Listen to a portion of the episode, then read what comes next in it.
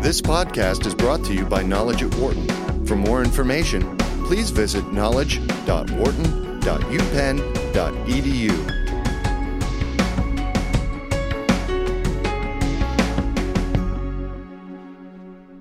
The Federal Reserve is in focus again. They've already raised interest rates once this year with the expectation of it happening at least once more, maybe two times.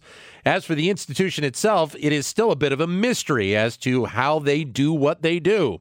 Sure, we do hear from Fed chairs like Janet Yellen and in the past Ben Bernanke, as well as from regional Fed presidents in this age of the 24 7 news cycle. But this is still an institution that, to a degree, missed the signs leading up to the 2008 financial crisis. Danielle DiMartino Booth was an advisor to the Dallas Federal Reserve Bank and to that institution's president, Richard Fisher. She talks about issues surrounding the Fed in her new book, Fed Up, an insider's view on why the Federal Reserve is bad for America. She's also founder and president of Money Strong LLC, based in Dallas, Texas. Danielle, welcome to the show. Great to be here today. Boy, the, the pressure's on to, to give you good five minutes every five minutes. Well, that we yeah, we want to make it hard to pare down the interview uh, to, to that five minutes. Um, I, I want to start with uh, obviously playing off the title of the book. Uh, what is wrong with the Fed right now in your mind? Well, I think the Fed is uh, overpopulated, if you will, by a singular school of thought uh, that that has in the past blinded it to uh, crises as they're coming our way because they have such a unitary mind frame uh, and and a way a, a, singular way of approaching monetary policy making. So then, what did they miss? Let's go back to 2007 for a minute. What did they miss? What were the key signs that that that uh, that they should have picked up on that maybe not have would have fully prevented the crisis, but at least would have tipped them better off? Well, Ben Bernanke said that it was uh, important to know of the fire code, um, but that he would rather be the fireman. And I, I found this comment of his to be very insightful because the, the, the thinking has always been since Greenspan. This, this is this was born in 1987, but the thinking has always been that the Fed cannot do anything to address a bubble even if they have identified one. Right. They can only come in in the aftermath of the bubble and clean up the mess. And I think that that philosophy is inherently broken. So, to be able to try and jump ahead of this, what does that take in this day and age? Well, I think it takes a, a broader appreciation. Um, Richard Fisher and I, we both have our MBAs in finance. We both started started off on Wall Street, and we had an appreciation, but not. Uh, but we weren't intimidated by the financial markets, but we certainly had an appreciation for how the financial markets interacted with monetary policy in addition to economic data. And I think it's having a more holistic view that would have helped policymakers see what was coming. Right. But instead of studying junk bond spreads in addition to quote unquote inflation below target, they were just looking at the economic data. And that's why they got sideswiped again and again. By the way, because it happened in uh, it happened in 2000, and it happened yep. in um, you know with with the Nasdaq bubble as well. So then, do you think that that the the raise uh, the rise in rates that the that the Fed just did and the potential for for as many as two more later this year. Is that probably a pretty good path that, that they are kind of laying out? Or are there some even uh, ideas that you would like to to tweak possibly off of that? Look, I think it would have been a great idea to be on this aggressive monetary tightening path about 3 years ago. Okay and that is when Janet Yellen's favored labor market conditions index, which she actually created, yeah. was gaining momentum. As opposed to February the 1st marked the anniversary of the third longest economic expansion in post-war history. And I think that it's it's clearly apparent that there are a lot of economic data, car sales being the primary one right now, that are telling us that this economic cycle has peaked and rolled over and so you have to sit back and ask yourself, why now? Unless it's purely playing catch up or playing politics. Danielle DiMartino Booth is the author of the book Fed Up, an insider's take on why the Federal Reserve is bad for America. Your comments are welcome at 844 Wharton, 844 942 7866. Or if you can't get your phone, you're more than welcome to send us a comment via Twitter. We'll bring it up on the show at Biz Radio 111, at BIZ Radio 111, or my Twitter account, which is at Dan Loney 21. Uh, so, in terms of the relationship and and the place that the Fed has right now, you do talk a little bit about how uh, the Fed and, and, the relationship it has with with Wall Street right now. Is it is it is it something that really needs to be addressed here in the near future? Well, the way I look at it is the tail wags the dog because there is, as I said a few minutes ago, an, an underappreciation and a lack of understanding of the financial markets, more often than not, we end up with the tail wagging the dog. Yeah. In other words, central bankers have become very reactive to the financial markets as opposed to being agnostic to them and truly adhering only to safeguarding their dual mandate. You would like to see the uh, the the Fed be well, transparency is one thing, but you would like it to be a situation. It sounds like from uh, going through the book and and reading some other articles about it, where more people, more Americans could better understand what the Fed is doing and why they are doing it. Correct? Absolutely. Look, I think that there are way too many conspiracy theories out there about the Fed precisely because it's misunderstood. There's really nothing complex and there are this this is not some kind of secret order of, of bankers out to destroy the world. Right. I always giggle and get a kick out of the people who all, all they end up doing is feeding the public's fear about the Fed. But at the end of the day, they leave it as a black box. It is not a black box at all.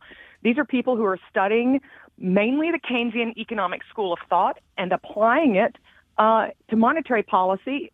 We're talking about over a thousand PhDs if you include the people who are contracted to work at the Fed. And again, study after study has shown that what is broken globally in monetary policy making is that so few schools of thought enter central banking aside from the more is more, the lower for longer, the quantitative easing, the unconventional, even though the Japanese have clearly showed us over the years uh, what it means to push on a stream. So when you hear uh, comments that uh, like President Trump made in the run up to the election about the Federal Reserve and and kind of it being a, a political entity, uh, when you hear comments like that, what, how do you react to them? Well, I happen to be of the opinion that that a lot of the sins and a, a lot of the reason um, that the economic recovery has been as, as terrible as it's been. I understand it's a recovery, but you're talking about 1.8% since we came out of recession. It's right. nothing to write home about. Right. But I'm of the opinion that the Fed has facilitated misfeasance on Congress's part by taking the onus off of fiscal policymakers to do their job. They've made it too easy for them by keeping interest rates, whatever the fiscal borrowing costs of the country were last year, 1.8%. It's ridiculous. Yeah. What I mean, realistically, if if this had been started, if the if the changes had been made, you know, three years ago, like you suggest, do you think we'd be looking at you know two and a half to three percent growth on on a fairly routine basis? I do. I also think that we might have gone into recession. There's a very high probability okay. that that would have been the case, but okay. that's okay. That's why business cycles are cyclical because they end up achieving what capitalism does. They end up taking the the the wounded buffalo out of the herd and making the operating environment for really efficient competitors that much better when you come out of it, laying the groundwork for, as you suggest, much faster growth. We're talking with Danielle DiMartino Booth. Your comments welcome at 844 Wharton. 844 942 7866 is the number to give us a call. Or at Biz Radio on Twitter, uh, at Biz Radio 111, or my Twitter account, which is at Dan Loney 21. Uh, you mentioned Ben Bernanke a second ago, and, and uh, I would like you to kind of in your time with the Dallas Fed and and uh, just think back to what what some of the things that were being done and and how do you review the job that Ben Bernanke did as, as chair of the Fed in his time running that operation? Well, I think Ben Bernanke came into the office uh, with with very noble intentions. but working there, and the entire time I was there is when he was the, the Federal Reserve chair. Um, I I came to reflect back and think that instead of being noble, it became willful blindness on his part. Uh, there were a few people during 2008 who were saying, "You're treating the patient with the wrong medicine. We don't need to raise, we don't need to lower interest rates to the zero bound." the financial markets are plagued by a liquidity freeze.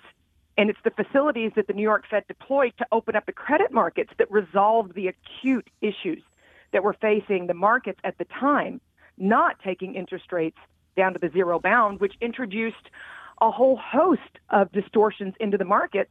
But it was it was Bernanke's insistence, and I'm it, it was Bernanke. You can go back and read the transcript. Yeah. It was Bernanke's insistence that the zero bound be a starting point for unconventional monetary policy making that got us into the soup in the first place. Before him was was Alan Greenspan, and, and he's kind of a seen as a a, a legendary figure uh, by a lot of people. You write about uh, about the impact of, of Mr. Greenspan uh, in this book. Uh, take us into your mind about uh, about him and, and kind of his place in this whole process. Well, he's the one who he's the one who made the rules.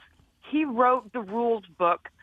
When you consider the fact that August of this year would have marked his 30 year anniversary of entering the Fed, he entered the Fed two months before the markets crashed. Yeah. And it was his reaction to the 1987 market collapse that set the basic philosophy of central bankers inside the Fed going forward. And that is that you you make sure that no matter what happens, investors' losses, um, that you put a, a, a floor under investor losses. In the book, I write about the so-called Greenspan put.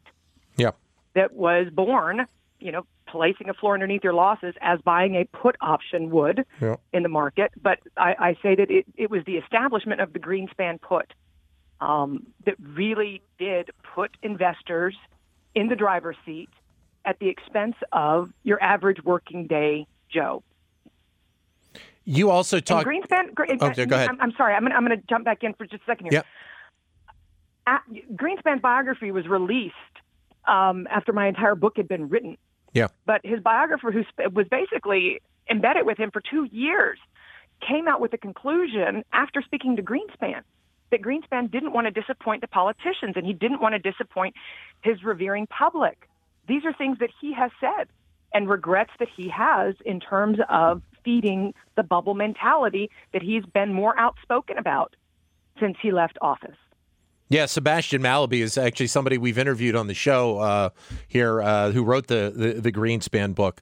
Um, your former boss, uh, Richard Fisher, uh, you talked briefly about him and, and, some of the philosophies that uh, that, that, you uh, that you share with him we see I see Richard quite a bit on on TV these days talking about various elements right now. Is Richard well, how do you gauge Richard and, the job that he did with the Dallas Fed?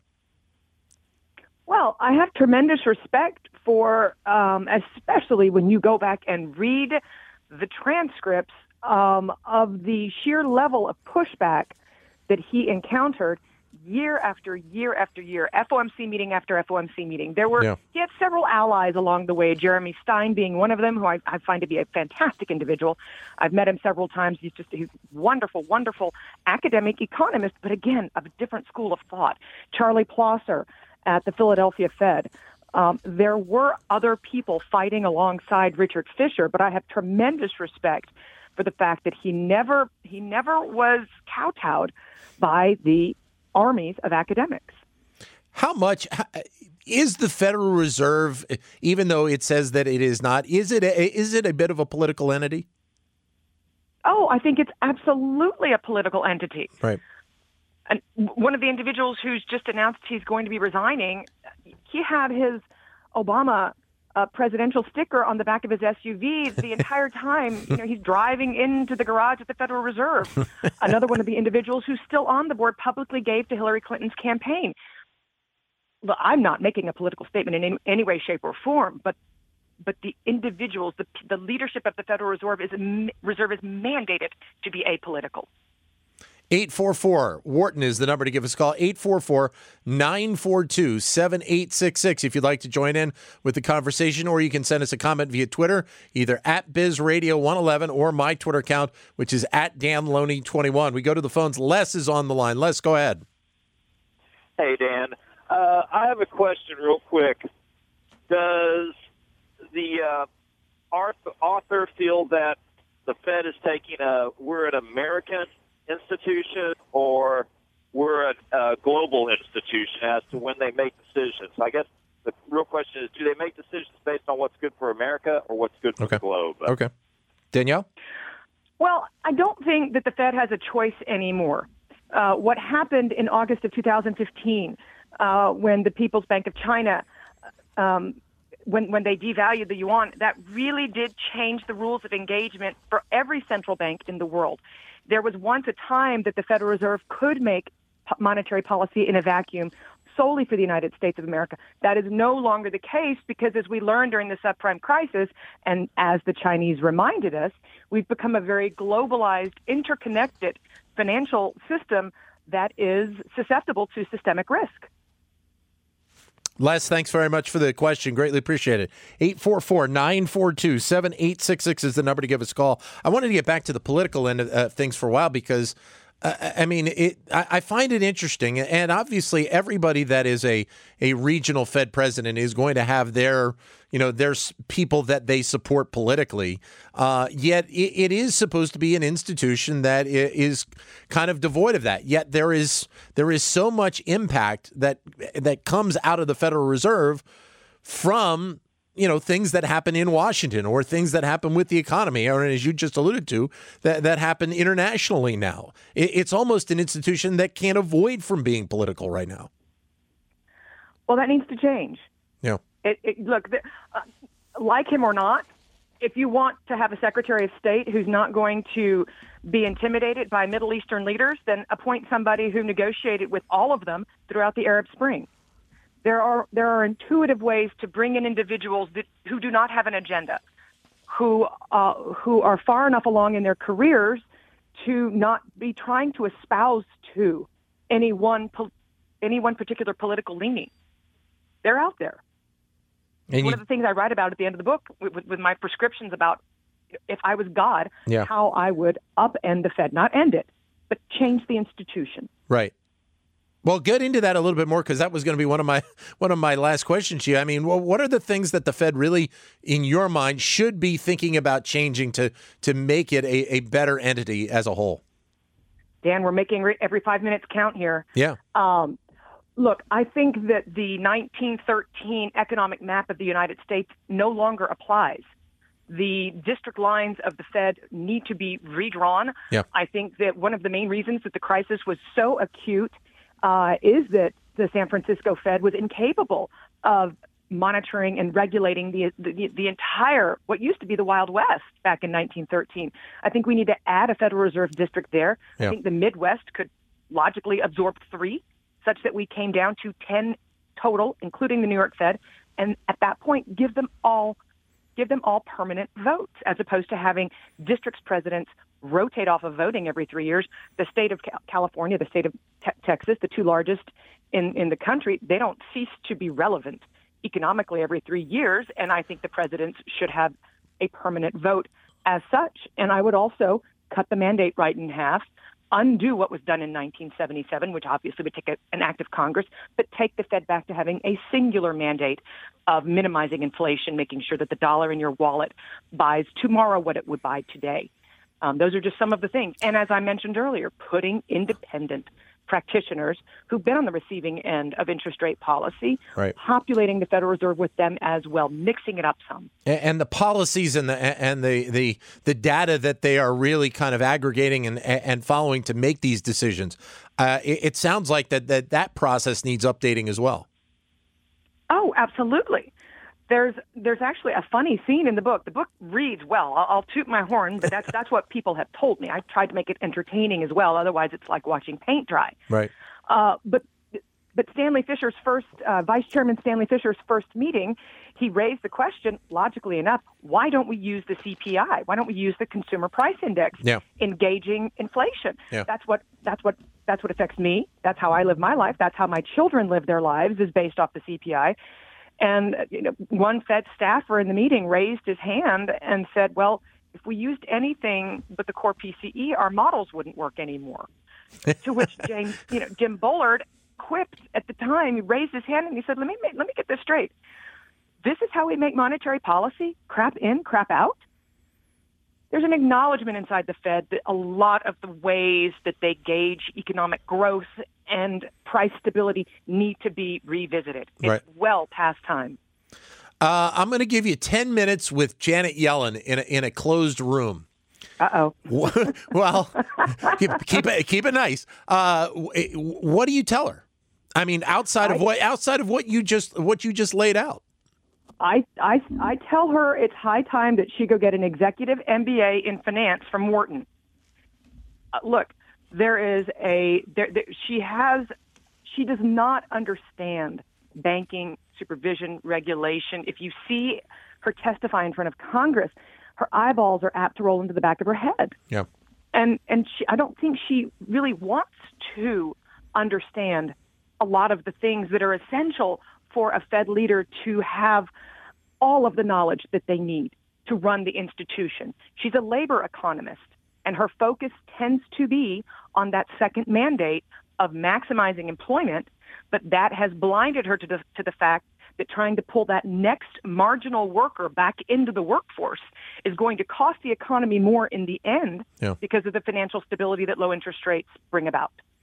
So she runs her term through. I think it's uh, mid 2018. January the 31st. Oh, even earlier than that. what? Stanley Fischer's ends uh, end of June. Oh, I was going to say end who who who do you give if you're uh, if you're uh, going to Las Vegas? Who are you uh, putting as the uh, the early candidate to replace uh, to replace Janet Yellen? Well, uh, my former boss's name has come up, as Yeah. has that of Kevin Warsh, as has that of uh, John Taylor of Stanford, of the Taylor Rule. Uh, you know, I, I, I'll throw something in there. I think John Taylor's a brilliant man, and I think that he's got great ideas, but I would be remiss to have the Fed become an institution that was driven by one model Right, right. in order to be quote unquote disciplined. Again, you need a wide variety of viewpoints. It's mandated in, in the 1913 Act that the president appoint individuals from a diversity of industries and geographies. I think that that's the one part of the 1913 Act that we should keep and adhere to. I'll tell you what, I've I've I've heard your former boss on many occasions in interviews, and I think he'd pre- be a pretty pretty good choice to kind of fill that role. I think he'd do, he'd do a great job. Uh, Danielle, thank you very much for coming on the show today. Greatly appreciated. Uh, it's a fantastic book to go through. I greatly appreciate your time today.